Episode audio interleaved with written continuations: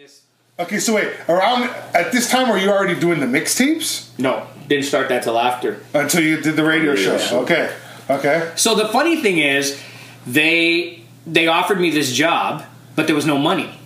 So they said, "We're going to give you a shot, but we can't pay you." Yeah. And so m- m- my thought was, okay, well, right now I'm doing a radio show for free that's only reaching X amount of people. right. I'm about to go jump on a radio station that has 100,000 watts.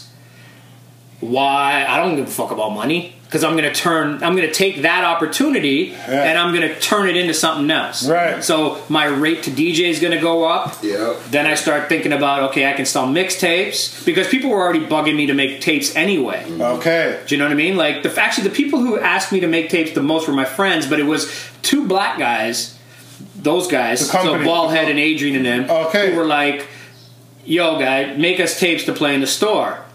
And I was like, oh, okay, okay. Okay. And so when I would play, when I give them the tapes, they would say how many people want to dub them or buy them. And one of them said, you should sell them. Give me 10 and we'll sell them for you. And so literally, I think it was two black guys where it's where it really the, the the, the, started, yeah. the spark was right. Wow, I gave them okay. ten tapes and they were gone in one day. They were like, "Yo, we need more." Wow. And then it was like, okay, okay, okay. And then and then I realized, okay, so if I sell some tapes here, and then I go sell some tapes over here, and I go sell some, and I talk about it on my radio, and I go talk about it on my radio show, and say, oh, by the way, if you're looking for tapes, you can get tapes here, and you can get tapes there. And my bosses didn't give a shit because I was doing it for free, and it wasn't really infringing upon anything. That, right? You know what I mean? Yeah, yeah, yeah. And so again, for me, it was how do you take an opportunity that's given to you and make the most out of it, right? And so it was. So if I was spinning, you know, parties and making two fifty, literally the day that I fucking started the radio show on Energy, I start charging five hundred. Anybody who didn't want me can fuck themselves. That's my rate. Right, right, right. I know there was guys that made noise, but I goes, well, how the fuck do your rate just jump? I go, well, look where I am Oh, now. man. Yeah, I no, got hey, man. man. Yo, man. So, so, hey, do you still have every? Do you still have every mixtape? Like the actual the for Like sale from mixtape? one, yeah. like from yeah. one all the way to f- well forty nine. guy- Yeah. This guy's collection. I remember. I spe- I've been in this dude's room. Oh, those records are gone though. No, but so your tapes, your collection, your musical oh. stuff. I know you have it. It's all there. And it's pretty Him and meticulously DRK, organized. Man. And, Him and DRK are the two. I dudes know, I know DRK too, DRK man. too, No, man. no, I- I, I went to just- the house. You pull the drawers open. Everything's all like. It's like pulling a file. Like okay, you can go. Like I just want to talk about the mixtapes for a minute because it was a Toronto institution, man. A mastermind tape. I no, wonder. I wonder if you're exaggerating slightly. no, no, dude, come on. Do you think I am though? It's, eh. Like, I for a think guy my- sometimes I feel like sometimes I feel like we're we're figments of our own hype. You know what I mean? Like Nah, man. Listen, Well, hold on, I, I truly believe It's- that the sometimes mastermind tapes were. You, you have to step outside of what you're doing and step back. Like over time, the same way, step back. You never realize in the moment because you're so caught up in it. But if you look back, there was only like 15 or 20 movers or shakers in that time period. And if you're one of the names in there, then you were definitely a contributor. You didn't know it, but it's like it's like your sole purpose, your mission, your drive just took you there. And yeah, you look at the radio story. Like I said, that's just the truth. Right. Listen, man. You uh, can only look back 20 years later and see some stuff sometimes. You know what I'm saying? But I mean, you, you just said it yourself. You put the tapes. You put the tapes out. They sold out in a day type thing. But a lot of that has to do with the fact that we were still living in a time where the music wasn't as accessible, right? So Right. the minute you have access to something that is in demand, whether it doesn't matter who, I just happen. I think for me, it was right time, right place. You know what I mean? Right. Opportunity was the opportunity was there for taking. Mm-hmm. I just happened to be one of the first. I wasn't the first guy to fucking make No, mixtapes. See, but now this is what I'm. this is where I'm. This is what, hold on. This is where I'm trying to say to you. Like when I'm to me, I know that a mastermind tape was a Toronto institution, very specifically because. My whole thing would be to come downtown on a Saturday afternoon, go to fucking Play De, buy up some mixtapes on my way back home for the week and whatever. Right. And listen, to go back home and be like, okay, yo, I got the new Clue tape, I got the new Mastermind Exactly. tape, I got the new Juice Exactly. tape, whatever. It, it was a big deal. Like I know to my homies, it would be like, oh, yo, you got the Mastermind tape. But Let's that was the one thing that I had to figure out how to differentiate myself from those because New York tapes were all around anyway. Right, Right, right, right, So right. what was what was going to make my thing different? Well, for one, I wasn't going to talk over everything. Right. And I was really, you know, as much as Clue. Well, he came a bit later, but as Right. much as Clue uh, dominated the whole have shit before anybody else, in my time it was have shit before, Before anybody else, else. right? Yep. And my thing is, you know, as much as you know, as much as you know, people may want to say as a DJ, you want to be the guy to to have something before anybody else. The biggest joy I ever got was getting something that was new and dope and being able to share it. You know what I mean? Like nothing made me more excited when I would come home and a record would be at my house that was delivered. And it was brand new, nobody heard it, but it was dope. And I was like, I can't wait to play this. Right. Do you know yeah, what I mean? Yeah. 'Cause Oh, that's- yeah. That's Because what that's about, that's man. what it was about. It wasn't about Yeah. you know call up my friends and go, yo, I got this shit no one else got. Blah blah. Yeah, blah. You know what I mean? It was like I can't wait to to Share share, with share with people. Cool. And and so again, I wasn't the first guy making tapes. I just I think I jumped on an opportunity that it that wasn't. ex- In, But I think because your rate, your production level at that time after the, that's something I think, And that is aside definitely- your level that you don't like to say stand yourself You'd be and surprised- you like You'd be knowing surprised. you, like because you were so on that radio, the process you went through. By the time you got to your mixtape, it was presented in a way. yeah, but I listen back to some of them, and there's Wow. there's some dookie ones, man. Okay, Like, wait, wait. so are there bad. are there any tape that's like some? Is there a specific tape that sticks out to you? Because I know for me, there's one that sticks out. to Not for me personally. Okay. Actually, no, I shouldn't say that. There was one where I, I primarily mixed two turntables straight through. Okay.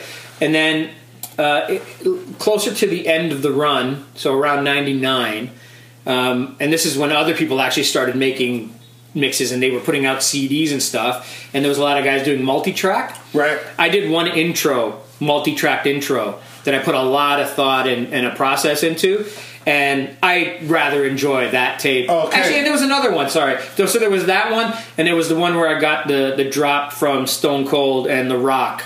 and I, I started. Do you know the numbers of them or no? The Stone Cold and The Rock, I think, was forty six or forty five or something like that, and then that the other one was forty seven. It was the later ones. It might even have been the very last one. Because yo, for me, there's one 36. Yeah.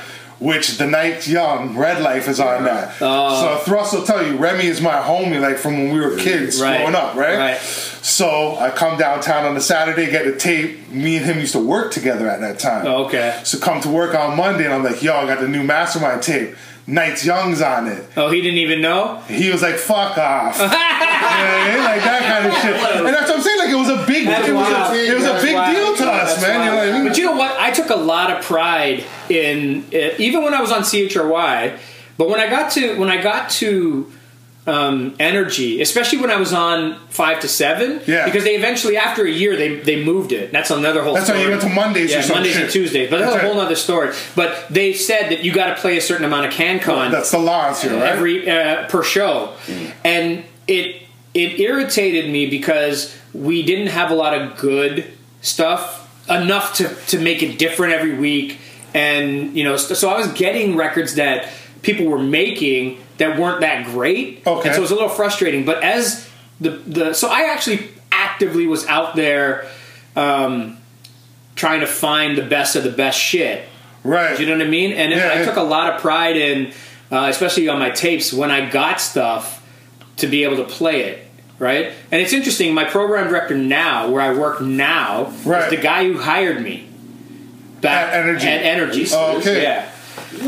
And so he he actively reminds me. You know, because he saw my work ethic, so he'd know I'd be in there. Yeah. And before there was digitized, you know, um, mediums to edit music and stuff. Right. I would be at the radio station Splicing recording tapes. stuff, like splicing reel to reel, you know, cleaning shit up so I would have it to play on my show. See, now it's funny because like you say that about the Canadian shit, but one of the uh, one of the other tapes that means a lot to me, and I've even like kind of talked to you about this a little bit, is 49. Tape 49 was like all Canadian dudes. But 49 wasn't a tape, right? so the process, so the process was this. So I was making these tapes. Yeah. And, and I, I will say this, you know, all all props to Eugene because I don't think it really exploded for me until I put the tapes in Play De. So what had happened was I was putting these tapes out here and there, you know, barbershops or b- two black guys and you know places Yeah, like yeah, that. yeah. And then me and Eugene had a chat, and he says, "Yo, we'll sell the tapes here." And he told me how the breakdown was or whatever. And I said, "Okay, cool. How many do you want to start with?" And he gave me, you know, a modest amount, and they were gone. You know, Eugene would push it because the one difference that that I was doing that nobody else was able to do, and I think this is also why I had the longevity and, and eventually the fan base was that I was able to talk about my tapes on my show. Right. Mm-hmm. Right. So on my show, there was one segment near the end or whatever. Oh, by the way, if you ever want to get a Mastermind mixtape, you could pick them up at, and I would name the different places. Yeah, I so totally remember so that, Play yeah. D, Play De would get a plug for pushing my shit. Yeah. And in turn, more people would go there to buy shit. So, so I do believe that you know, there was it was a combination of people hearing about it, going there to pick it up, but also when people would come in and say, "Yo, I want a hip hop tape," Eugene grabbing my tape and saying, "Here, take this. This is a great tape, right?" Yeah, yeah, yeah, And so there was a co- so he ended up started moving mad fucking tapes for me, This one here, right? right? and and so You eventually, gotta get Eugene out here. Eugene, you coming, man? Don't yeah, worry. I definitely have to get Okay, Eugene so, on you know, one. yeah, I, hey, absolutely. listen, man. You know, his stories must be crazy between Absolutely. between the fucking uh, the store and then the fucking record, the record label, label and and the studio. big- Yo, you can ask X this Oh, man. year, and I'm talking about years ago. I've wanted to do a documentary on Play De Record Oh. for the longest time, Man. but that's a whole other episode. We'll get Eugene on. So, yo, did you? Speaking of Play De, did you get caught up in the big? Right, yes. In the big, uh, what was it? Well, the I sweep, actually- the mixtape sweep. We'll call I, it. I know, didn't, and I did. Okay. Right. So there's a there's a it's a weird it's a weird thing. Right, because we know the fame story. We know, like, I know Kid, uh, Kid Cut, Kevin. You know what I mean? And he, I know Baby Blue Sound Crew got hit hard with that. Uh, Baby But- Blue is the reason, that's the reason. that the whole Yeah. thing happened, right? That's right. That's right. So, so the mixtapes had a good run. So from '94 till '99, Right. Right. I had I had gotten to the point where I had people in Japan, stores in Japan hitting me up for my tapes over there. I had stores in Vancouver, stores in Edmonton, stores in Calgary. So my tapes were everywhere. I was, and I didn't compete with anybody. Right. My thing had always been, um, they're always going to be on cassette. I'm not going to talk on them, and I'm just going to keep making them the way I've always made Right. them. Right. Because they all looked exactly the same, For the different most part, colors. right? Right. Yeah. Yeah. Yeah. So the reason why I didn't get caught up in that is because, again, we didn't have a huge, we didn't have an outlet for hip hop, Right. And so the record labels, and at the time between '94 and '99, we had, you know, finally we had a commercial radio station playing hip hop. We had, we still had, you know, CHRY still had a radio show now. Uh, CKLN had a radio show. CIUT had a radio show. So there was a little more. There was some more outlets. We had Rap City, Right, Right. So we right. had places, and now the record labels are hiring people to work these records because they're getting pressure from the states saying, "Yo, we got all these fucking songs blowing up over here. What the fuck are you guys doing there? You have no nobody who knows the music working them." Right. So they were hiring guys like Big C and Saul and Right. creating urban departments. You know, Kwame and Yeah. and Jazzy. They were getting hired and, and doing their thing and, and utilizing the the blueprint that the states was running and doing, Doing it over street team All stuff. that stuff, right? Of course. Yeah. Yeah. yeah. So, because my tapes became so popular, all these record label guys were coming to me saying, "Yo, we need you to put this on the tape." Okay. You know, we got a new so and so. Can you get it on your tape? Can you play? So it's one thing playing it on my show, but they also wanted them on my tapes now, right? Okay. So fast forward, we're coming into '99, and all of a sudden, dudes have have expanded beyond just making tapes to now making CDs. Right. So you're taking stuff that's not licensed and you're putting it in CD quality because you're recording in a studio, multi-tracking, and you're putting it now on a CD.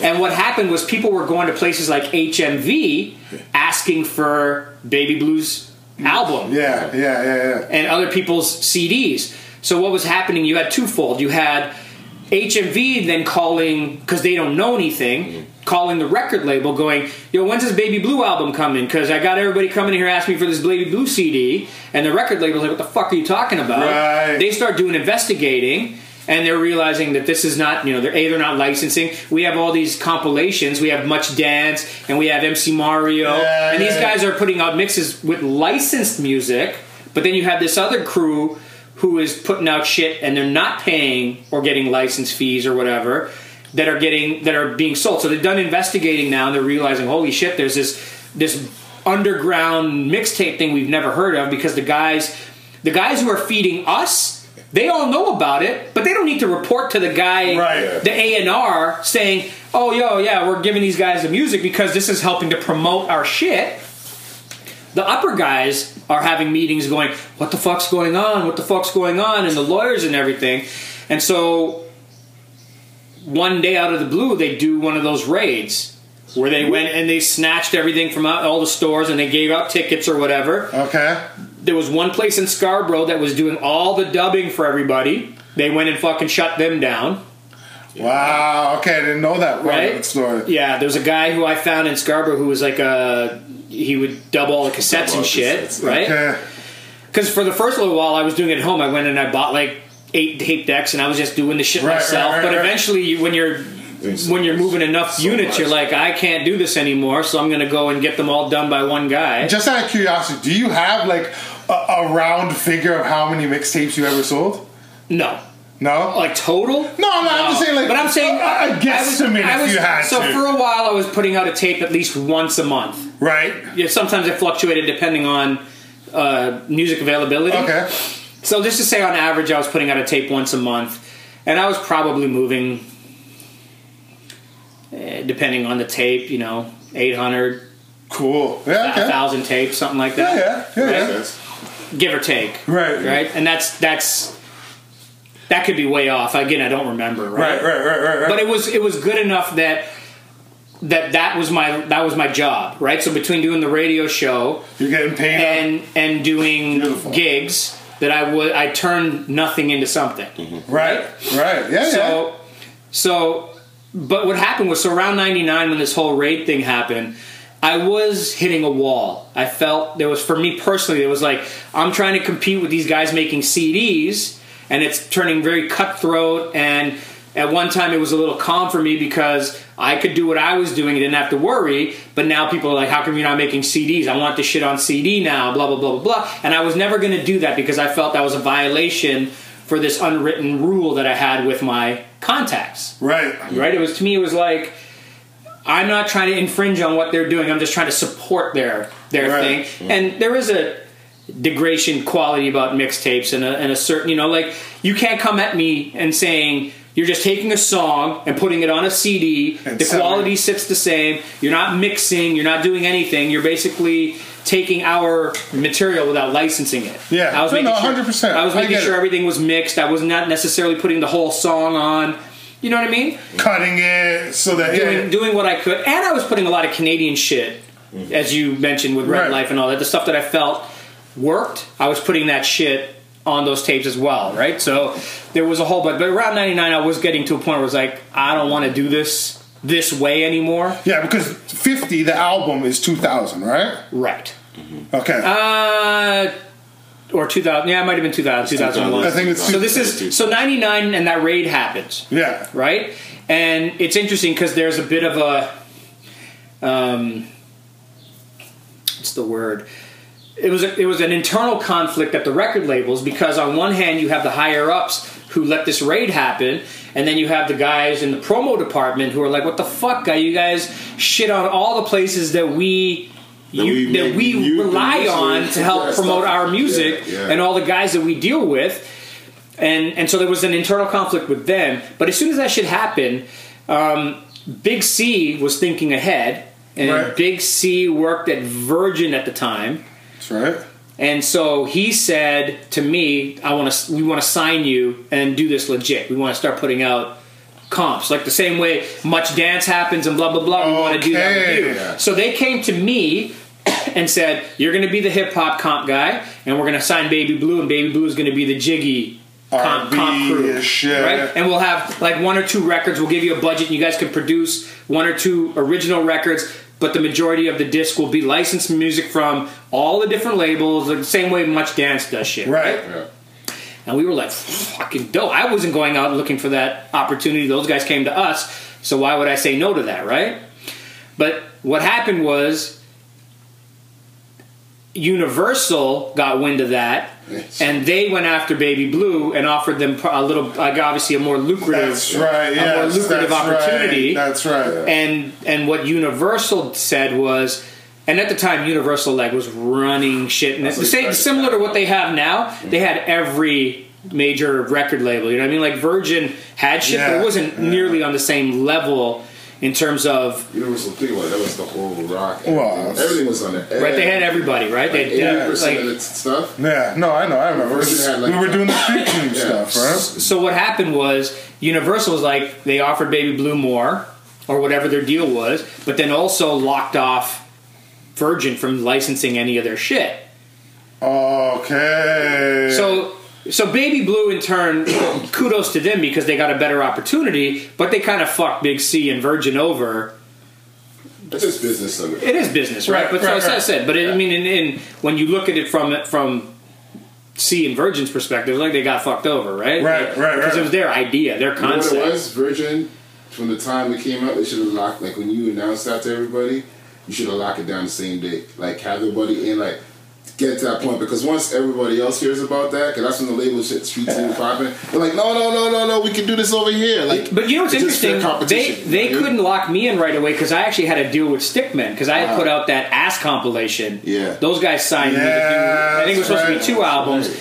but then Stickman folded. Uh huh. but they still had this contract or whatever, and they wouldn't let me out of it. So I had to wait till the contract expired. Uh-huh. And so what the plan was is that they would put Baby Blue out first, and then when my contract expired, I would come and do my Oh, shit. okay. But then Baby Blue jumped the gun, and they went over to Uni, and so they were like Virgin was really scrambling to try to get some shit done. So what happened was I ended up stopping when the raid happened. The last tape I put out was 48.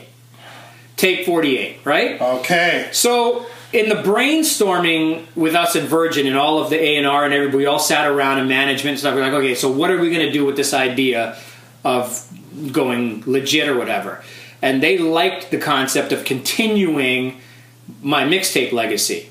So they why don't we just do tape 49 and you know we'll do basically what we did is like well however the brainstorm came about the idea was we're going to get every top rapper mm. canadian rapper that we can get our hands on and we're going to put out this cd and it's going to be called tape 49 the setup and the setup meaning we're setting up for the the legit release of volume 50 because volume 50 just sounds like a good number to make to make It it, couldn't have been. It, couldn't have been, any fucking rolled right? out more. Right. Yeah. So- wow. Uh, so we do. So uh, we recorded. We recorded uh, in Agile's basement. He had. A, uh, he was part of Brassmunk, right. and so and we were good friends already. We had grown. We had all grown up together. Oh, okay. Okay. Like his, my best friend, and all those guys. We they went to school together, so we were all friends anyway, right? And we had a long relationship with Brassmunk. Like before Brassmunk even mm-hmm. put vinyl out, they were working on stuff, and they came to me. That's another story. So they they they they did a demo for one two. What the fuck was it called? One two. Come on, one two. I just caught one. It's just one two. One two. Yeah. Yeah, so one two. They came to me with the demo, and they're like, and when I played it, I was like, "Holy fuck, this is dope as fuck!" And I'm like, "What? What are you doing with it?" They're like, "Oh, we don't, we don't have no money." So I fucking gave them a thousand bucks to go press up the I vinyl. Okay. um, because I believed in that record so, So much. much, Right? I was like, "Fuck this! You're not just gonna not." It's not one of those this gonna get shit. there. You've seen too many good Yeah. classic stuff. You know what I mean? part of that, man. You're like, yo, I gotta get this out, man. And I was like, yo, go get this shit done and pressed and whatever. And so they did, and then they ended up paying me back and blah, blah, blah. So I was a big supporter of Brassmunk. And so again, fast forward, so it's now 99, and we're to get this fucking ball rolling. We call up all the people we want on this shit. And the problem with us is we're now only. Uh, relegated to using stuff on Virgin. Virgin. Virgin it's- EMI. all those beats are all Right. Virgin EMI Like, beats, You know, the one thing from a hip hop standpoint, the one thing that Virgin had that was great is they had Rawkus, yes. right? Yeah. Which for a hip hop dude, Rawkus was an incredible label, had incredible shit on it. Especially at that time too, time, because everything was jiggy and Rawkus was kind of like Oh, yeah, the right. anti-jiggy. You know Yeah, what I mean? So it was that real hip hop. Yeah, yeah. We had like Gang Starr, we had like Yeah, right. Gang Starr, Yeah. and that was it.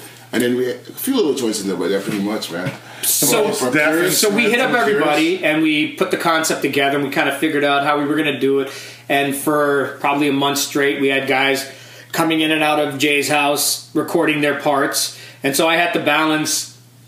It was interesting. So my second kid was born in '99, so I was balancing Oh, okay. two young kids, you know, with my wife at the time, my radio show, and now working on this album.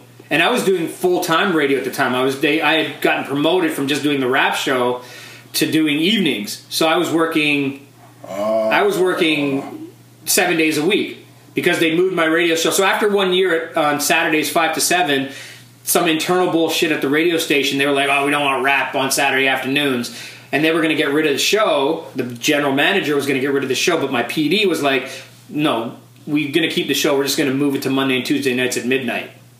Oh, that's right. I remember when that mm-hmm. happened. And so and so I was still doing that show and they were like you can you know when they gave me the evening show Wednesday through Sunday they were like well just pre-record Monday and Tuesday. I said no that's the show I like doing. I'm not going to pre-record that shit. That shit's going to be Live. live you know what I mean? Like that's the one I want to do. And so I was basically working 7 days a week not in, you know inc- not even factoring in any gigs I was doing uh, any other radio station shit I was doing so- so it was a bit of a hustle, at, you know, those years or whatever. And so we were at Jay's house. We're getting all these guys to come in and record their parts, and then we pieced together this this mixtape. And they pressed up at least ten thousand copies Of 49? of forty nine because we the, the concept was we're going to give it out for free to promote that a new album, you know, the Volume 50's coming. And it was wild, man. Like they like kudos to to Virgin and C and Dwayne and all those guys over there, Russ and the whole vision that they had. Yeah. Because They know- fucking- See, he doesn't even know that's me behind all that. I was the head of the street team then. right, and and, You see and all that Chris was stuff? there, right? Because you remember, I, I, yo, oh. I had the reps cross, so you see. because I, I promo Was Ice that. there too? Ice came in after I left, but Ice was came just that in between, like you know what I mean? Right. I went on tour around 2000, and I was supposed to go away for a week, and it ended up being like eight months. That's why I left Virgin. Oh. So Well, we had to- we had- between their sliding. Yeah. So that's why I did that record because I was in the states. So yeah, and then Ice came in. Right. I said Ice is perfect, and then C. That's when C. I was there when C was there basically for the first maybe two months. because Dwayne was there. Yeah, Dwayne was there. Yeah, because Dwayne and C came from Yeah, Sony. I was just the first reception. Once he came to the door, right when you signed your deal and all Yeah, that, yeah. I saw that, and then I then yeah, that's when I went off and did my tour stuff. So. Well, me and you joked about it like online because you said I remember somebody was like looking for tape 49. And I'm like, Oh, right, oh, right. I got about five sealed copies of that at my crib Right, right now. you know right, what I mean? right, right. From street team times and shit. People, you know, was it was it? Somebody sent me an Instagram of that in a store. It's yo, it's worth a lot of money, man. Or- yeah, but it was like I can't remember. There might have been it might have been one where it was only it was only going for a dollar, but that's still a hundred percent increase in value. Right, there you go. Because from free, right? I don't remember, but yes, it was still something that people hold revere. I remember when I ended up touring to promote, and we went across the country. That was the biggest thing. Guys would come up to me and talk about that fucking Dude, our CD. street team, honestly, Yo, man. all them dudes from the states, and they came up those years. They even came up that year with Puffy, and they were like, "Yo, no, I'm not trying to put our blast, but like, yo, we never seen street team like that." Like, because the Right. Blue Like, Scorpion. nationally, like every, Right. we were is on there, and, and, yeah, like yeah. those guys are my homies and shit too. Right, Like we killed that, man. Like Yeah. we used to back to back And I to mean, back. and that. I mean that. That's how when we lost Choclair, we can get to stuff later. Yeah, yeah, yeah, And yeah, People yeah. understand, like, dude, our street team was crazy with it, like on a level that no one seen. See, the thing that we do. had was we had the hustle, and we had guys who, because we all came from nothing, we were so hungry to build something. passionate The, about it. the, the one thing we didn't have was, you know, if you want to look at what's going on in, in Toronto now versus back then, is we didn't have the notoriety and, of course, the quality, mm-hmm. right? Right. Like we had good shit. Don't get me wrong. I'm not going to. Oh, you yeah, know. I'm not going to downplay what we had back then, but there was definitely a level that is completely different. It's funny because I remember at a point in time giving a DJ something I had done early on, and the comment was, "It sounds too Toronto," Mm-hmm. and being offended by that. Mm. Whereas now I'm like, "That's a fucking greatest compliment in the world, right? You know what Exactly, I'm saying?" Right. Exactly. Yeah, there. eh, We've we've always had a love hate relationship with our own shit. You know Yeah. what I mean? Oh. But I think, truth be told, when when there was something worth gravitating towards, we did. Yeah, And of we- course, of course. But then the other side of the coin is we've also had this this struggle where at any given time there's only one artist who breaks through, and then th- they get their shine. But no one else can do it at the same time. So you have Choclair, you have Chaos, you have Yeah. Cardi, Cardi. and then you had Drake, right? And then the Weeknd had to. It took a minute for the Weeknd to get Yeah. popping. But now we have this thing where there's a bunch of artists at the exact same time, and it's so new hmm. for people who have been around for so long to kind of wrap their heads around because That's it's been waiting for it. It's good. oh, absolutely there's nothing wrong That's- about it at all. Okay, so wait, so now I think that's what we said in world domination. We had we, we were visionaries. We yeah, That was the right. goal, son. So from 49, obviously we go to 50, which was the album. Right. And then I kind of the way I, it was like half Canadian original tracks and then half a mixtape. Right. So my vision was I didn't I didn't want to do that much original shit. Okay. But the label was asking to make sure that it was their vision was two things happened. Because they weren't able to license as much material because Universal locked us off, Right. they had to rethink what the project was going to be.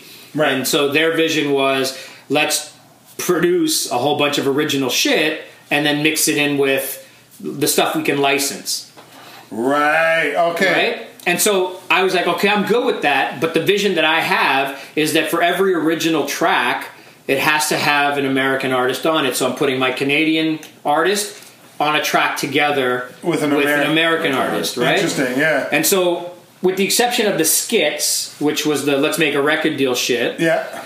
uh, every song ha- is a collaboration, right? So what I had done in my brainstorming sessions was I would pick the Canadian artists that I would want and who I think would sound together with them, and then we would go out of we would then try to work to see if we could get that American artist to happen. So like I had one song in my mind that was going to be Ghetto Concept and Mobb Deep, and it never happened Right. And so. I was trying to f- figure who were the artists that I could take that would match up with, you know. So I did want Cardi with Busta, Yeah. and that never happened.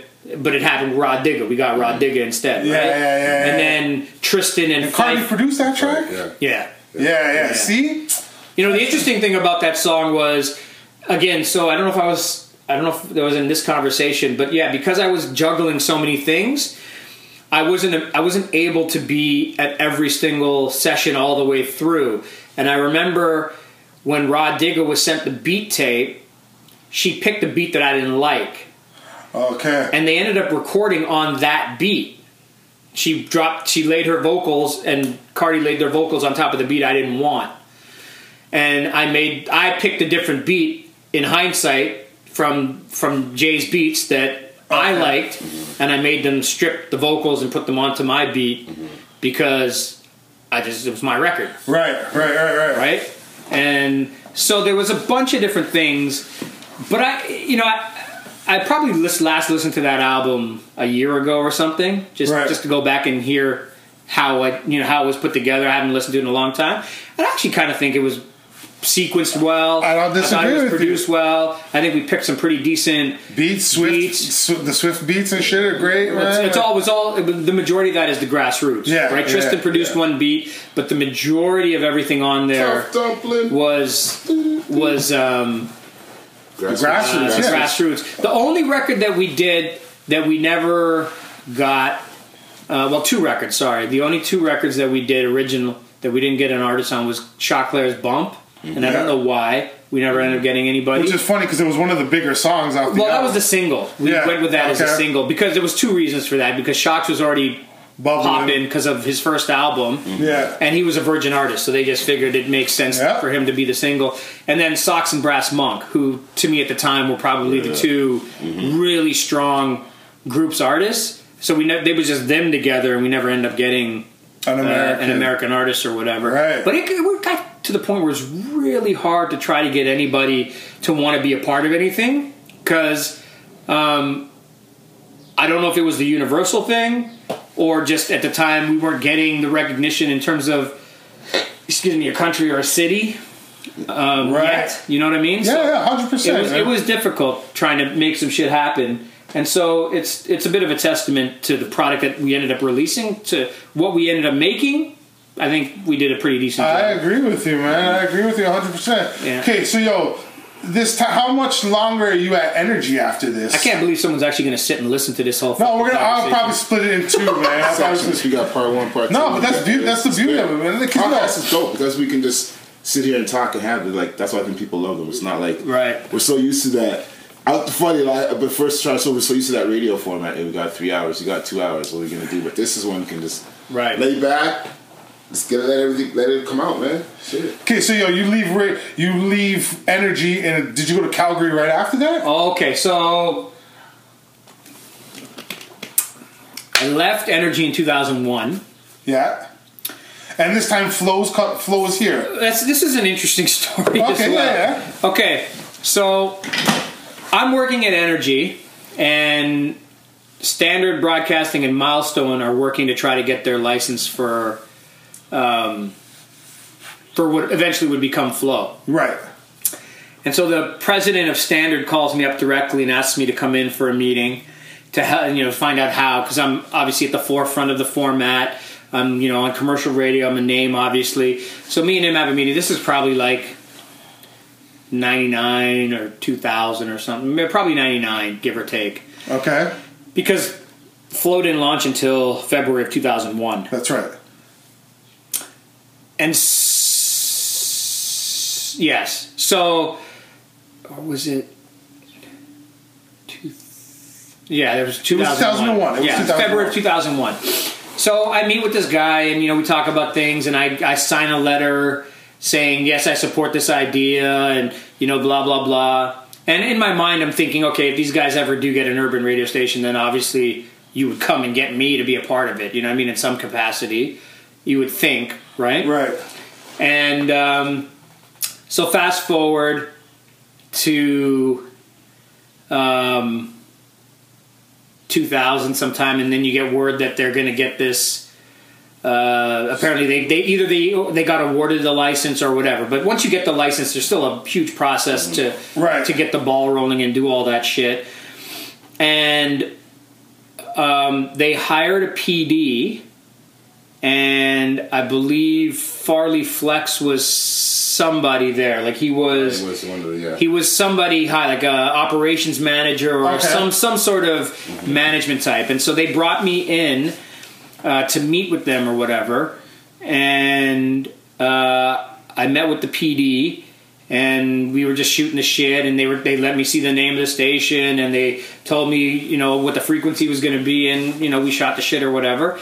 And then I find out uh, near the end of uh, 2000 that uh, my PD at at Energy is like, all right, we're getting rid of your show and we're going to let you go. We're going in a different direction or whatever the fuck it was. Okay. And so I called up the PD and uh, I was like, oh, so when we initially met, she was really into having me making sure that I was going to be on on their station, right? And I was Okay. like, okay, it's great. So, you know, she goes, any, you know, you're obviously in the forefront. Any position you want, let me know when you take that that time slot. Blah blah blah. We'll work it all out. And I was like, oh, okay, cool. So when I find out I'm about to be out of energy, I call her up and I'm like, hey, What's good? What's you know what's good like this looks like this is about to happen they want to they want me to sign my no compete clause or whatever which would have been i think it was six months at the time Okay. right and so this was probably december of 2000 Okay. and they're going to launch in February. in February, and they still hadn't got anything together. And she's like, "Okay, I'll tell you what." She said, "This is her words." She was like, "I don't want to not let you get your money, so sign the no compete, get your severance pay, and when the six months is up, you're in. Like we'll just give you whatever you know, we'll hold a slot for you or whatever the fuck it was." okay. And I was like, oh, okay, all right, straight. So I signed my shit. I'm now off. Uh, this is 2000. So that was probably November or December of uh, of 2000, heading into. No, sorry. Yeah, November, December of 2000, heading into 2001, Okay. right? And so, knowing that the station's going to launch in February, I probably called this girl up you know, mid January, just to touch base or whatever. So I hadn't talked to her for about a month and a half, give or take, right? Right. But I know, hey, um, station's going to launch or whatever. I just want to touch base.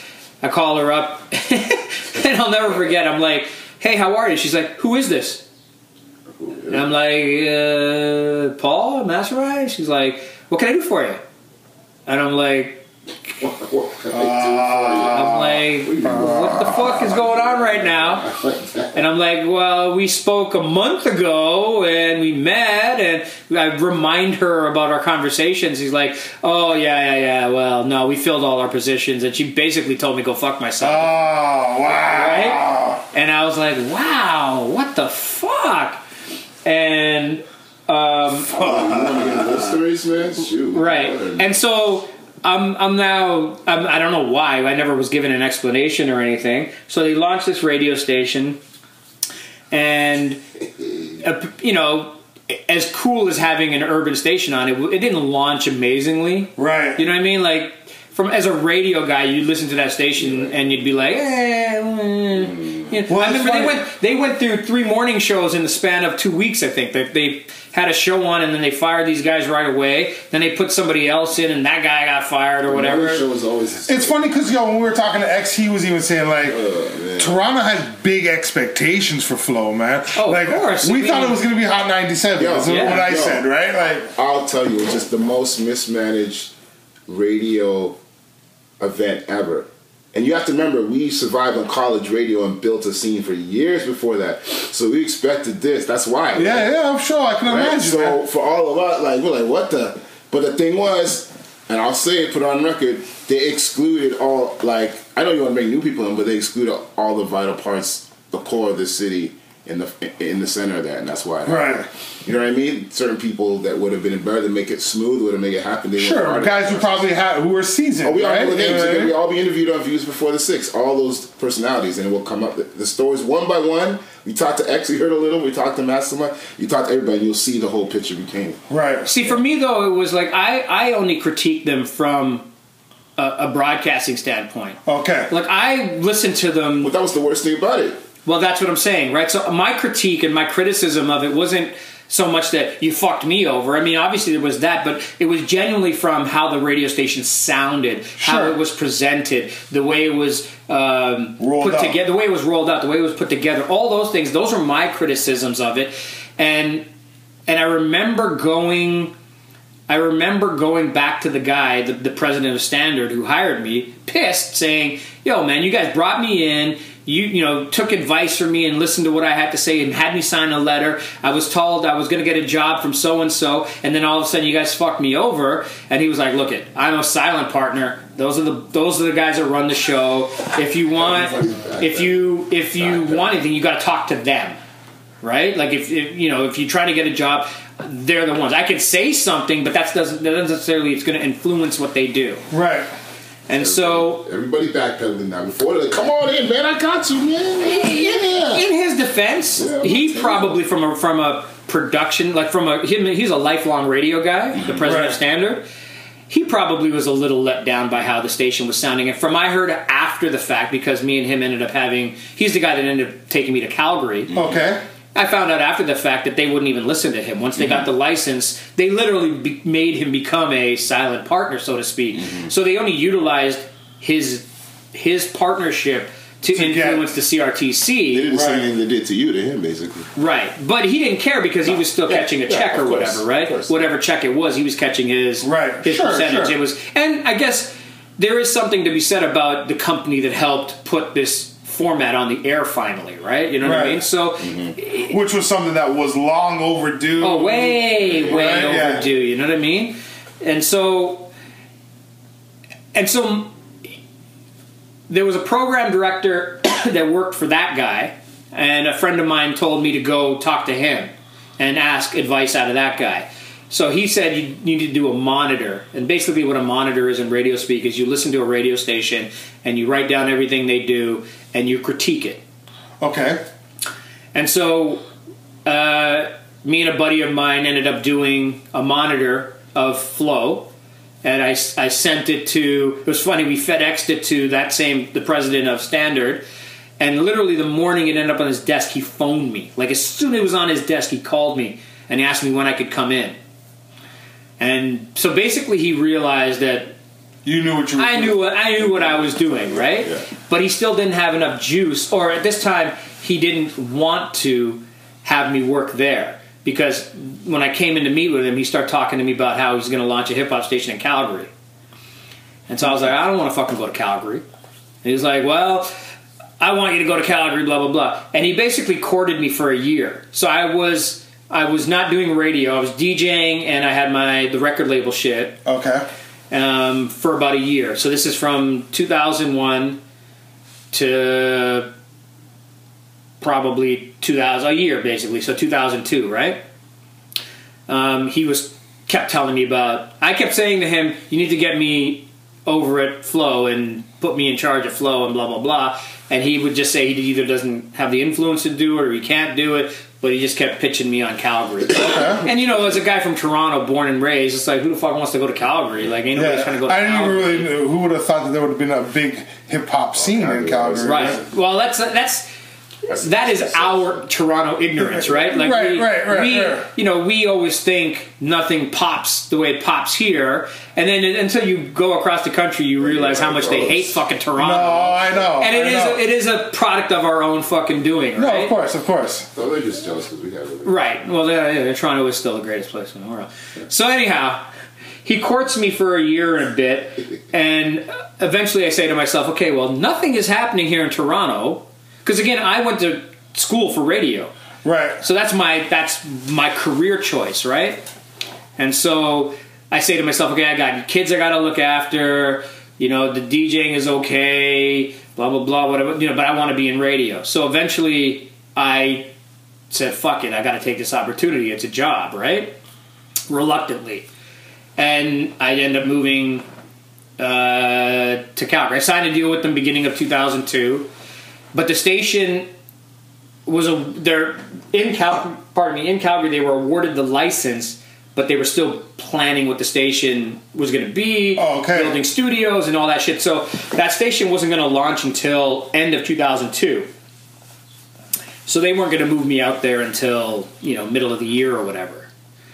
Um, but I didn't end up moving in the summer of 2002 to Calgary and it was based on advice from a whole bunch of different people. Like before I took that job, I went and sat with people, and uh, the the the common denominator from everybody was go do this job and learn radio from this company and these programmers and all these people that you're going to be surrounded with. Go learn the shit that you think you know now that you don't really know. And in hindsight, I did. You, Right. you think as a DJ you know everything and how to run a radio station because you play a couple of hours in a club, and it's so different, right? Right. The, the, the science behind everything, the the way it works, it's so different hmm. than spinning, you know, as a DJ. So in hindsight, I did go and I did. Like when you lot. went there, you went there as a as talent. Like I as went there as the drive and music director. Oh, okay. I was initially going to be the assistant program director, but they didn't feel I had enough experience. Right. So they hired a different guy to be the APD, and then I went in as the music director, which I had no experience with either, other than the fact that I my knowledge of the format, the urban format, was Right. deep. I didn't have any radio experience as a music director. Right. So I actually learned on the job how to do that shit. And then again, it's not like me. you just go in and write some shit down and fucking play these songs. It was way more involved and all that. you right, know what I right, mean? right, right. And so the initial game plan. So all the, all the people told me is like, listen, go there for a year or two years, learn everything you can, and then get hired back here in Toronto. Someone's eventually going to hire you here. You know, even Flow would probably hire you back.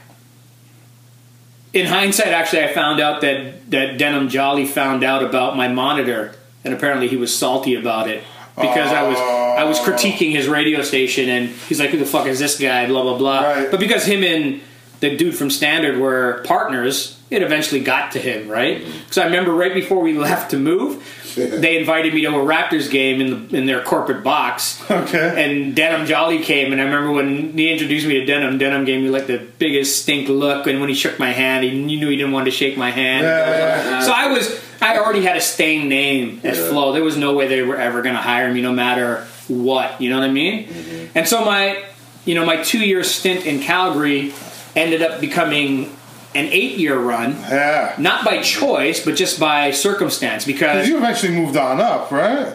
Uh, no, there I didn't. I was, I, Oh, I was the same thing from the when I got there to when I left. I thought you were. I thought you had eventually became a program director there. No, not No. there. Oh, okay, so I was okay. always the music director and the afternoon drive guy. Okay. Um, quite successful in those roles. Like when we launched the station to when I left, you know, in terms of ratings and where we were, it was like night and day. Do you know what I mean? Now the Yeah, yeah. station, the station didn't last to being a hip hop and R and B station. It lasted about a year because what happened was it was interesting. In 2002, we had the most hip hop and R and B stations this country had ever seen. Right, so before we launched our station in Calgary, another company st- put a hip hop hip hop radio show on the air, hip hop station, pardon me, because Calgary was buzzing about finally getting an urban station, and another station whose whatever product they had on the air was not doing well. So they decided let's Flip let's flip the format and jump the gun and take some of their buzz and see what happens.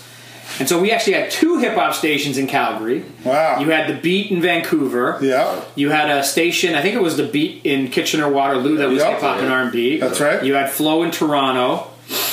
Um, I think there was a there was a station in Winnipeg that wasn't offi- it was like on a, a reservation, so it wasn't an official um, broadcast station Okay. or company, but it was a hip hop station, right? So you had whatever was six or seven stations that were playing hip hop From none. from none Yeah. or one, Right. Right?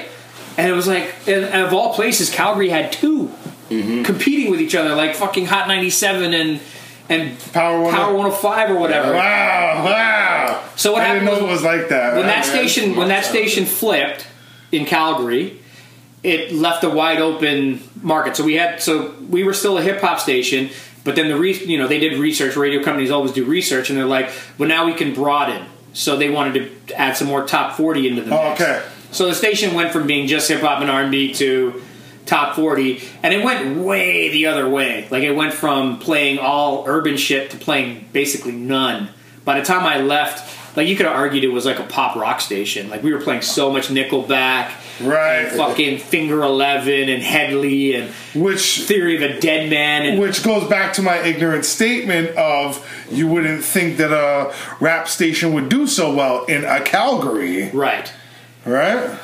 so it wasn't a rap station when I left. Right. You played, you know, if there was a biggie or something that was big enough, you would play it. Right. But again, when I left, it was a pop rock CHR station. Right? Right, okay. And so, you know, I had to fight. Like, I remember in 09 when Drake started bussing, you know, I had to fight to get those guys to add Drake because, you know, it wasn't it wasn't what they thought you know people wanted to hear or whatever. And I really couldn't argue because the station, from a rating standpoint, was doing pretty well. Right. You know what I mean? And so, you know, who's to say that if it stayed a hip hop station for eight years, if it would have been as successful or not? We don't know the answer to that because it's not that. Right. That's Right? the, that's the real sad thing about our history. Like we have so many amazing college radio classic shows. Like every station had them on every format, and you still ones that still running. Like Mike Mission, their show's still going in Montreal. They've been going from like way back. Oh, really? They're still running, man. Wow. I still talk to Mike. Like they've been like running like thirty plus years. I think it's the thirtieth anniversary. Well, I know It's friends of the mine in show, right? Calgary are still doing their Yeah, their yeah. their show on the on the college station out there. But Well, it's funny we, because we have not had a commercial legacy. Like it's funny, we haven't had like of amazing, like commercial urban hip hop radio. It's, it's just it's just weird. Well, Yeah. the, the It's one of those things, never but the big, but the biggest thing about it is, at the end of the day, you know, radio is a business and it's a numbers game. Mm-hmm. And so, Flow was in this market for 15 years, right? And it never achieved not even close. the type of ratings that you would think because of the format of the success that they started having with Toronto artists, even Canadian artists. Let's just you know keep Yeah. it real. The station never achieved, for whatever reason. I'm not going to say why or why not. I can tell you, but we don't have time for that. Right. But for whatever reason, uh, when you're a radio station that's been the exact same format on the exact same frequency for 15 years, you're not a new station. You're a heritage station. Yes. And, you know, in 2010, um, uh, you know, nine years after it launched, I guess, you know, Milestone was like, okay, we've had enough. Either we're not making money or whatever the fuck the case is. They had enough of the rat race. They're like, we're selling.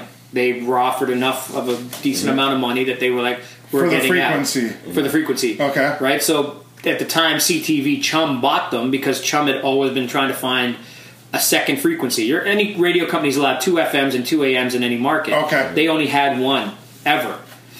And so they were actively pursuing a second uh, FM. And I also know NewCap, which is primarily a Maritimes and Prairies radio company. okay. They were also trying to get in Toronto, but apparently the price tag for the one frequency was too much, and so they didn't want it. They were not going to pay that for, you know, for the one frequency. Right. So in 2010 or what 2009 or whatever it was, uh, word came down that Chum was going to buy Flow, and they had to wait for the approval and all that. And when it got approved, um, they were going to get the frequency, in, or they were going to take the keys basically in 2011 Okay. right? Beginning of 2011. So we found out in 2010 that they bought it and that they're going to be taking over and so on and so forth.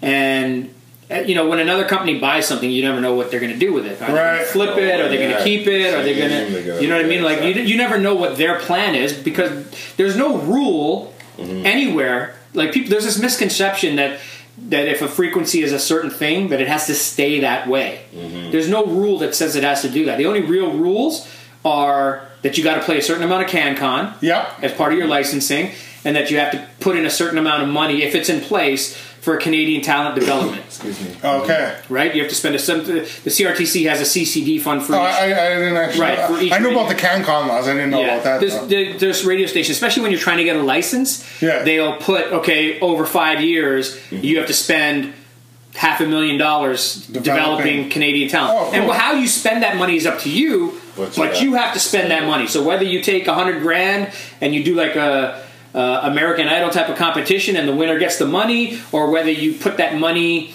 uh, towards 10 different groups, each group has to submit an essay and each group gets 10 grand or whatever the fuck. Right. Like, whoever, however you divvy up the money doesn't matter. You have to spend that every year. Okay. right? Yeah, yeah. And so nobody knew what Chum was going to do with the frequency, although they alluded that they were going to keep it the same, right? Because they they had programmers who felt that they could take what Flow had started for the last ten years and fix it and keep continuing forward, make whatever changes they need to make, clean it up, and, and make it go forward. And so I had left my company in Calgary that same year, in June of 2010. Okay. And and so this is around the same time that you found out that Chum had bought Flow. So I came back and I was having meetings with those guys saying, "Hey, when you get Flow, you know, you need to bring me on and put me back and blah blah blah." And they were like, "Oh, we don't know what we're doing yet, blah blah blah." But I was just trying to plant a seed to come Right. back. And apparently it worked because the their their sister company in Calgary hit me up almost immediately, and they were like, "Come work for us, and if an opportunity presents itself to move back to Toronto later on, you're already in the company, and it's an easier oh, transition." Oh, transition. right? Oh, cool, cool. And I never put a lot of bank into that, but I was just looking at it like a job. Actually, my, my initial plan was if I ever left that radio station in Calgary, I was going to immediately put all our shit in a U-Haul and we're coming home. Okay. Whether I had a job or not, I, I want to be home because I've been in Calgary long enough, and it's like if I'm not gonna if I'm gonna be unemployed there, I might as well be fucking unemployed here. Do you know what I mean? yeah, in my home where I want to be, Yeah. where shit is happening. You know what I mean? Like, because there was a period where, as much as I was involved in the foundation for our urban music scene, when I left, I feel like I missed out on a bunch of shit. right. Do you know what I mean? Like, Of course, of course. between 2002 and 2010, or technically 2011 when I came back, so much shit happened. Yeah, yeah. Do you know what I mean? Like between Project Bounce and you know fucking everything in between, there was a lot of shit where the kids who were you know 15 when I was on the radio doing Street Jam to 10 years later. They all remember me, but their eight-year-old kids all grew up on different shit. Right. You know, right. they, they have no idea unless that was passed down to them or whatever, right? And so for me in Calgary, there was a sense of I'm missing out on shit that I should be a part of. And even though I was involved, like when artists would come to Calgary, they would all source me out because of my name and my legacy and people telling them. So there was always that. But there was still a part of you, me personally that was like, I'm not there and I should be there right. in some capacity, right? it's funny because I think you came home right at the. A little late, but Yeah. what the interesting part is so so I'm working now for CTV Chum in Calgary, Right. and again I'm separated from all that. As much as I know that they own Flow, I don't know anything about what they're doing. I'm I'm far removed from all that.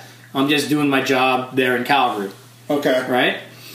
And then so they get the keys when I say keys, I mean they get the ownership Right. of the radio station in February of 2011. And then there's like this massive firing where they just I, fire, I remember that. I uh, definitely remember that. like they that. just shook up the whole station. yeah, right? yeah, yeah. A lot of guys got go, real frequency, Like all that them shit, guys, right? man. Yeah, yeah. And that was their vision. That was CTV's vision. This is what this is what the station is doing right now. Which is kind of funny because as a listener, that's when I felt flow was at its best. Personally, that's just I thought I was me, I right? was like, oh, they might get it right. Like Ty and them guys had their show. Real Frequency was on. But you- Scratch and P Plus were doing their thing. It was right at that It was time. like it was the greatest representation for me personally, anyways. Yes. But go ahead. Right, but I think that was a, that was that may have been the um, consensus with a lot of people. Right, there was certain, Right. there was certain parts of that radio station that were right, but I think what Chum was trying to do, and I don't know for sure because again I wasn't involved in any of that, was they needed to clean up a bigger mess. Right. Do you know what I mean? In their mind, they're listening to a station. And you got to remember that these big companies, they're not mom and pop shops. So they have consultants, they have research oh, companies, Oh, yeah, yeah, they yeah, yeah. have you know programmers who have been doing this for donkey years and all that stuff. And so all those experts are telling them what they need to do. And it, their vision was okay. We got to get rid of the reggae show. We got to get rid of the soca show. We got to get rid of these little hip hop one-off shows here and there. And we need to clean the station and make it cohesive and concise. And once it's clean, then we can figure out what else we want to do. If we want to bring back any mixed shows or blah blah blah blah blah, right? And then their research also indicated who were some of the people that they needed to keep. So they kept Scratch, and then you know they kept certain jocks. They even did research to find out they were planning on changing the name. Apparently, Chum was going to change the name when they took over, Wow. and apparently they had research back. I learned later that they said Flow had too much heritage, and that there was you know there was something there. So they got the keys in February, and I think it was two weeks after that. The guy calls me while I was in Calgary, and he goes, "Okay, I want you now," and I had no idea it was coming. Right? Okay. He goes, he goes, okay, so now I want you in Toronto. And I was like, okay, when? He goes, two weeks. So it was like, it's like, so he knew he was going to get me. It feels like, but it wasn't until, Yeah. and it- I may be wrong. It may have been that day he said, okay, I need somebody because of whatever. This is the guy I'm going to get. Who knows? Crazy. And the end of the day, I don't give a fuck because I got to come home and I got to still be in radio and I got to actually work at a format that I wanted to work at. You know I mean, because they were still a hip hop and R and B station. Yeah. They they added a little bit of top forty dance shit. What is your title there now? Well, that was di- when I was there Oh, okay. initially. It wasn't. It was different. So I was when I first came back in 2011. I was uh, weekends swing and the assistant music director, Okay. and I did that for the better part of two years. Um, happily, I didn't give a fuck. I was were home. working. I was home. Uh, again, I was fine. I stopped. I didn't have to fucking play Nickelback anymore. You know what I mean? I could- woo, I could. I could listen to the you know play and listen to a station that I actually enjoy listening to at work at and blah blah blah. Um, but what it, what apparently what came down was that Chum realized that selling that radio station was still a struggle for whatever reason, whether it was the the baggage that came with the radio station, whether it was the format. It was hard for them to sell it to advertisers. Interesting. Mm-hmm. And it was either the sales team was incapable of selling it because they're far removed from the format, or the ratings weren't good enough. One of the two. And I don't know which one it was, Okay. right? Probably a combination of both, I would. Yeah. Yeah. Yeah. right? And so at some point, Bell Media ended up buying CTV, right? At some time in between 2011 and 2013 or whatever, they got bought out. So Bell Media now owns uh, all those properties. And then Bell Media sets its sights on buying Astral. Yes. Okay. Okay. And so this is all happening between 2011 and 2013. Now, when you're buying another company, you have to get approval from the government, CRTC, and all that. And then there's also this whole thing of, um, uh, where was I going to go with? Um, ah. CRTC. The CRTC. What's the next? One? Uh, oh, you can only own two FMs Right. Or two AMs, Two right? Yeah. But so they already own two. You're going to go buy another company that owns two. So now you have four stations. How, which ones do you get rid of? So company wide, you know, Bell had to look at all the properties that weren't were underperforming, and those are the ones that they were going to sell off before they could officially take Astral.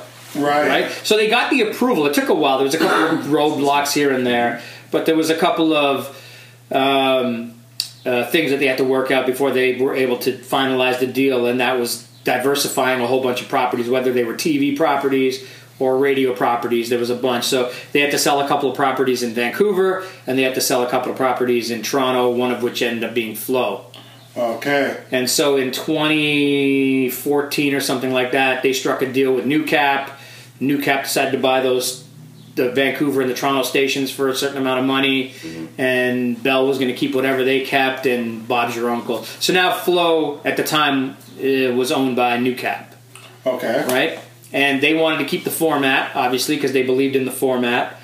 Um, but again, it was a struggle for them as well, right? And so Huh. they it's funny, man. I can't. you know, it's it is. It's It is, fresh. man. You know, for a is. fan of the format, Yeah. for a fan of of uh, of the format, and knowing that that station, what it what it meant to certain people. Of right? I mean, you look at a guy like Drake who revered that radio station. You know what I Yeah, mean? yeah, yeah. Um, and helped shape him to be what he is, or whatever. At least he claims that. You know, he claims that that was a big part of his growing up. Um, it, it's it's weird that it never achieved any real significant Because radio it's- success. It's really hard for a radio station to break its stigma when it starts off wrong. I just my view of just any Right. market, Well, so any it- city, any. Like your first year on air is so important. Like to me, the vibe of uh, Mr. Magic. We're talking about all those Red Alert show, even Hot ninety seven. yeah. It's because the jump off, 88 hip hop, I was in New York, I jumped up. It just had this energy, and this energy just didn't. It's like you can't. sh- It's like, It's like, you can't know what it to me? You It's know like what it Charlie to Brown. me? What's, the- what's the guy Charlie Brown has that Nimbus cloud? What's his name? Uh-huh. Pigpen. Right. It's like the pigpen. Like they, some reason they just can't shake it, man. To me, it's like you know when a restaurant, like a restaurant opens in a place, and it's a bad restaurant. Mm. Every restaurant that there goes there thereafter kind of always struggles because of the stigma of the original restaurant. Right. You know what I'm saying? Like, So using what you guys are both saying, I guess NewCap as a company was like, okay, we got to shed the flow stigma, Right. And so at some point, without changing the necessary essence of the radio station, they changed the branding, which happened la- a year ago. right? Mm-hmm. So now they changed it from Flow 93.5 to 93.5 The Move. Mm-hmm. Yes. Right? Now it's still it's gone through a couple of different phases, but for the the, the guts of it, it's still a hip hop and R and B station. Right, but it's more like throwbacky now. Well, mm. the the reason for that is that what we consider classics are those are the revered, loved songs, right? Right. Whereas the current format of hip hop and R and B could be argued that is not nearly as um, there's not nearly as much longevity with the music as there was back in the mid 90s to early 2000s Right. right so a record that comes out tomorrow that is a hit for four weeks on the charts is somebody really going to play that record two years from now Exactly. Right. like you could think about Soulja Boy. Let's go Soulja Boy. Throw Who some for a minute for a minute had a big ass record with the fucking Superman or whatever it was. Yeah. Ain't nobody playing that shit now. There's no radio station playing that. You know? You know As a as a throwback, right? Right. Now there's people that still know the song and remember the song, but no one's playing that record as a quote unquote classic. Whereas you could name, you know, ten radio stations in four different markets that all play Mo Money, Mo Problems. Right. They all play Gold Digger by Kanye West. They all play In the Club by 50 Cent. See, I think also the way that music is digested now, especially like outside of our age group, I'm talking the younger kids, a lot of them don't even listen to terrestrial radio anymore, right? Right. They're either listening to satellite or music on SoundCloud or YouTube or however they listen And so that was another strategic plan was that we are trying to age the radio station. So if you were, you know, if when Bell owned Flow and you were still a hip hop and R&B current radio station, Right. you're appl- you're appealing to 18 to 25 year olds, 18 to 34 year olds at the high end, mm-hmm. right. right? Whereas now, if the majority of your music is from 97 to 2007, you are appealing to 35 to 44 year olds 44-year-olds, yeah. And maybe Right. even older. And those people still do listen to radio. They're the ones with kids. in the car They're driving. the ones that drive to work. It's the they're the ones that, hip-hop. like young kids, they're the streaming mm-hmm. crew, right? Yeah. And don't get me wrong, there are other people, mm-hmm. but it's not the majority. And people still get the majority of their music from radio. All the statistics show it. But are you going to play music that only appeals to 20 year olds? Or are you going to play a format, especially in a radio market where you're trying to compete with my thought was always you're trying to appeal to the quote unquote buying market, which would be I mean who But what there's is two- what is the buying But market there's now, two right? phases there. There's the 20 year olds at disposal, and you got like that mid, that late 30, mid 40 year old males that have that too. There's two aspects. That's why Jack FM can live. But you still want to be as mass Right? appeal as possible And without still using without losing the essence of the radio station. Like it's mm-hmm. funny when people say there's a lot of people who go, you know, Flow's not a hip hop station anymore, and I Right. scoff at that because it's like you're trying to tell me Fifty I might Cent ain't I hip might hop. have twe- I might have tweeted that once or twice. Right, but the, but that, that to me that argument is valid is not valid because Right. you're you're essentially saying that Kanye, Fifty, Dr. Dre, Snoop, Ja Rule, they're not hip hop, Right. but they are. What we're not is a current hip hop. No, no, no. I'm saying now it's- there was a time where Flow was playing a lot more top 40 stuff than they were playing. Yeah, mm-hmm. because they Yeah. they had to, you know, again between Bell and Newcap, they were throwing shit against the wall to Right. see what was going to help work. I remember that. That's more so when I remember being like real critical about it and stuff. And And you, yeah, everybody had a right to, and there was a lot of salt too. Like, I mean, don't get me wrong. Like when you get rid of revered shows like uh, After- Real after Frequency, Real Frequency, I jumped- and I jumped out, and and Ty and Rez's show, Yeah. right, Yeah. that that meant a lot to the culture, the not even the community, but just the culture, right? Because they brought something different yeah, um, to to same way when people were mad when um, Street Jam went away.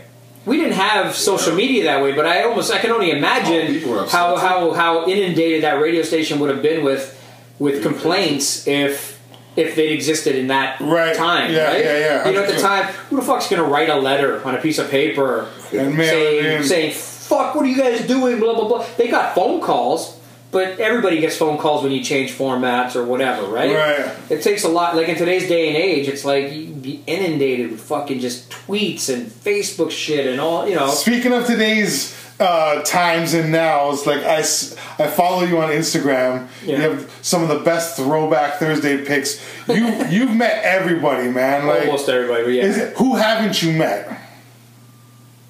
fuck. Is there somebody that you're like, yo, I still haven't met this person, and it's like, you know what I mean? i never met Pac. okay. Um, but it's it's it- you know it's it's hard to say who you haven't met When you've been around. when again my memory doesn't work that well again Right. and it's it can you can argue that you haven't met them if you haven't taken a picture or gotten something. Right, So from our era, I pretty much met everybody, right? Cool. But it's kind of like from let's just say 2010 to now or 2008 to now.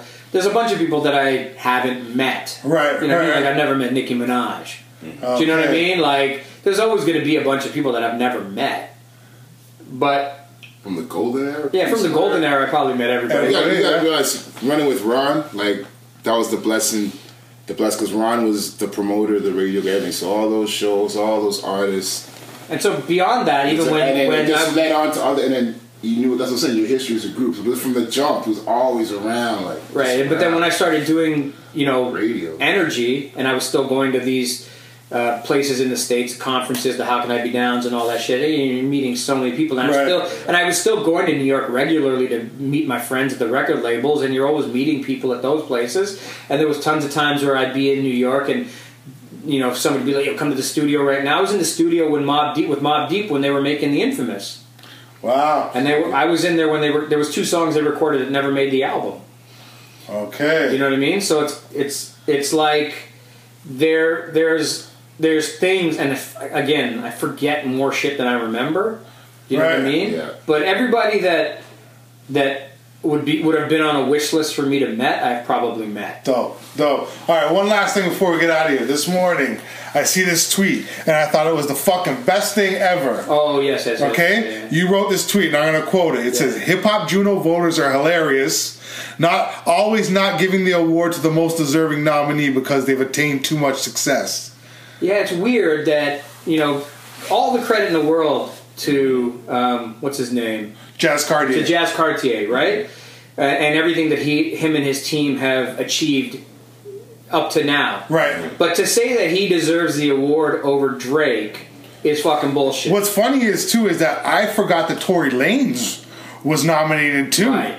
Right? Like so. So, two, so there's two man's them cuts. Well, Right. well, here's the funny thing, because an album that I worked on was nominated for a Juno this year, right? Which was Tanika Charles, Soul Run. Okay. She was in the R and B category, going against the Weeknd. Right. So everybody's like, "Oh, yo, there's no way she's winning." I'm like, "Yo, never forget, Yes. Shad beat Drake one time." Yes. So that was my David and Goliath moment. So I still was holding that hope But that she again- could win. But You know what I mean? to me, as much as that's cool from from a you know your standpoint, Right. It's completely bullshit, Right. In I- the face of, Of the what world, of the what the world, what it actually. world. And it was funny because the year that Shad beat Drake, he was actually he was actually hosting the awards that year Right. too, and he still didn't fucking he still didn't win it. You know what I mean? And that to me was like the biggest slap in the face. You have the biggest artist from this country, arguably. Not alone, let alone the world, right? arguably, right? You have him hosting the award show, Nominated for what, six awards? and you didn't even give him one. No, now again, how many? nom- Do you have six that he was nominated? it was a lot, right? It was about six. But here, here's the thing. was So, close to so that. It was the, crazy the, nomination. the, the company and the people that produce the actual show,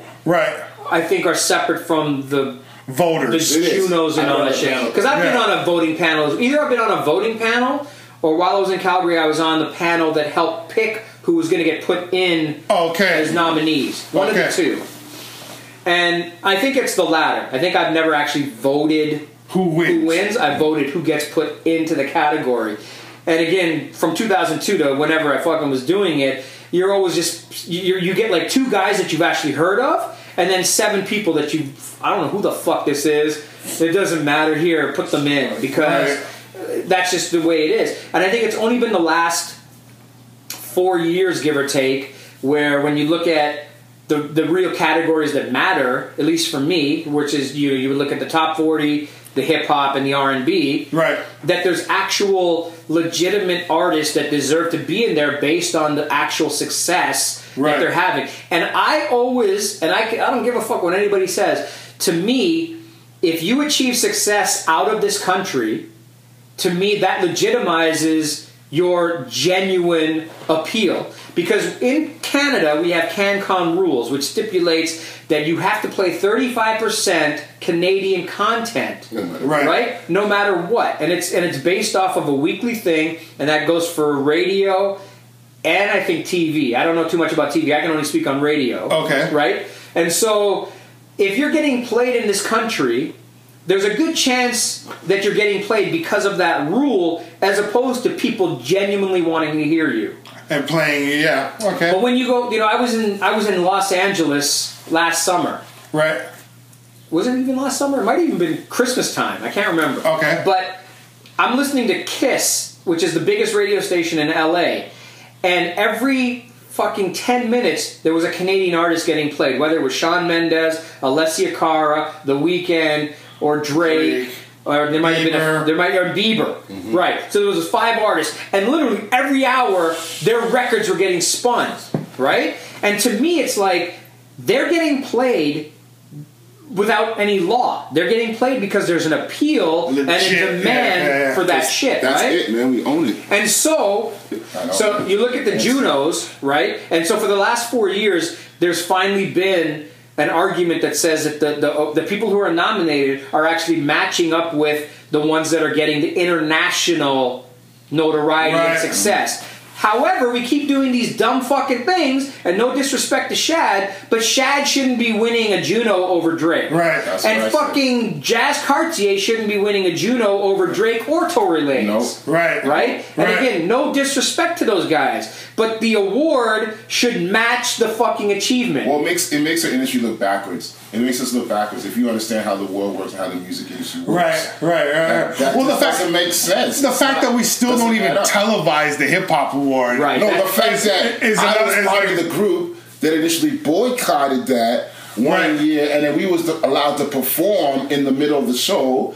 When we did Northern Touch, we That's performed right. on it Right. because of that. Because the Oscars the year before, so we're not taking this award. So they gave it to us. Oh, we got to do something now. So we're performing on it, and then years later, now now it's not even televised. How many? Right. How many? So how many steps forward and back? I was gonna say steps Okay. forward and back. How many? How many guys have performed on the on the main stage since then? Not very many, You're right? But Yeah. but uh, here in their defense, Right. in in the defense of the Junos, it is still a TV show.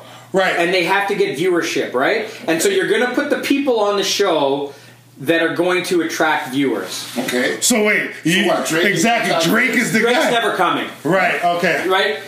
When me and Drake met before Drake became Drake in Calgary, when he moved, when he came out there to have dinner with me, the the fucking the same advice that I've given to anybody that I gave to him, and clearly it resonated with him because he fucking used the blueprint. As I said, don't give a fuck about Canada. Go blow up in the states, and then they'll fucking Respect they'll, you, They'll show you love here, Of course. right? And so the thing is, as an artist, and again, I can't speak for him. I can only assume. Mm-hmm. But as an artist who knocks on fucking doors before they blow up and they're all slammed in your face, when you open up those doors for yourself and you go and attain a certain level of success, I'm not coming back To knock on some fucking. Hey, let me help you now because No, no, I I'm not saying. I'm not saying. I'm just saying his category, his form, his nomination in those categories, his name, the hip hop part is still a main part. So this country always has a problem putting hip hop in the in, in Absolutely. the spotlight. But let me And tell you- still has let me- let me tell I you- might think it's even worse now than it was. Even Right, but if Drake's kids, yo, right? dog, if Drake called up the Junos,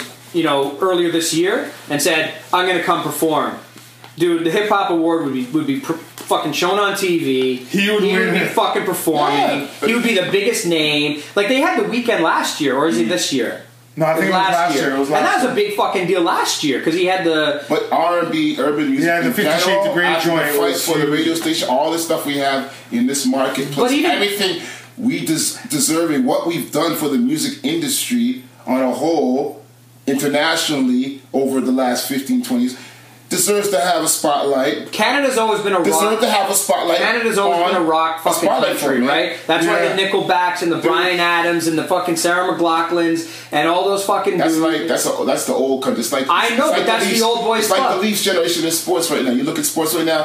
Raptors, Raptors, TFC, all these other. things. It's changed, man. Yeah, but the Leafs are popping right the now. young gen- Leafs the are Leafs will popping, forever popping, But those yeah, Leafs, those same Leafs kids still, I still see them, right? I'm, I'm out of the city too. You seeing all the other stuff that's been you would never seen that before. 100%. Right. So it, all that's changed. So I'm just saying the, the Jules is behind, man. We need to get right now. Oh, you but hold on. The whole Sunday- fucking music industry is behind because I've said for the last 10 years that the CanCon rule Yeah. is fucking null and void. We shouldn't be forced to play 35%, and you definitely shouldn't have to qualify with two qu- criteria because to me, what makes Bieber any less Canadian?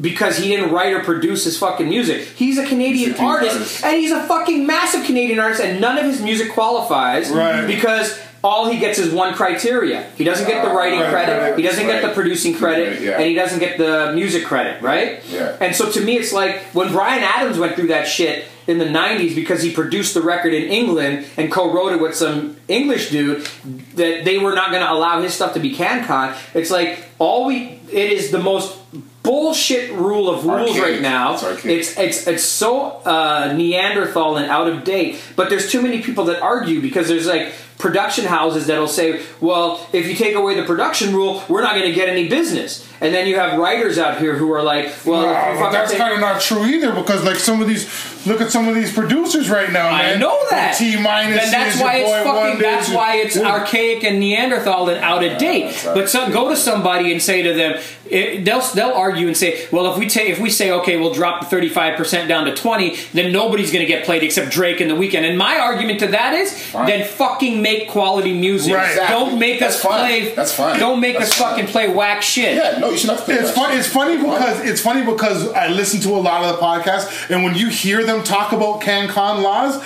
it's like it's like a fucking magical thing to them. You know what I mean? Like they speak about it like oh Yeah, because there's guys who make a living off of making songs that they know will only get played on the radio, Exactly. and they catch these SOCAN checks, and they make a living out of that. Right, right, right, But right. I, you know, look, I look at a guy like Drake and his camp with 40 and Oliver and all those guys, and I say they don't have to make anything that qualifies as CanCon. Mm-hmm. But the fact that they do, whether it's inadvertently or intentionally, Right. is fucking incredible for what it's doing for our scene. It's not The fact that they're coming back and making, getting all these producers Yeah. that are from here and making smashes out of what those guys are doing. I was just having this conversation with somebody. A lot. Somebody was like, "Oh, yo, he never puts Toronto man's them on," and and I'm like, "Yo," I, I, said- I said, "Yo, do you do you ever read the The production thing- credits? Right. Because everything is produced pretty much by." the only thing that you can argue with Drake is that he doesn't put Toronto MCs yeah, on no, his no, shit. I'm not But- gonna disagree with that. You're right, right? But don't no one can tell me that he don't put Toronto people on. I agree Or with you. Canadians A- a for that hundred matter. percent. Nobody hundred can fucking tell me I that. agree with. Everything that he does from the ground up has been Toronto man. I agree. I agree with you 100. percent Yo, with that said, great interview. Views before the six. DJ That's Mastermind, thank get you for coming through, bro. It was a great Sorry it was so conversation. long. No, we'll cut it in two. Fuck them. Hey man, no, it's just power. It's, it's all here. A lot came up, man. So let's All get right, it. yo, thrust. Yo. another one, man. Get it in, man. All right, views before the six. Six. You know what it is. Peace. Bless up, bless up.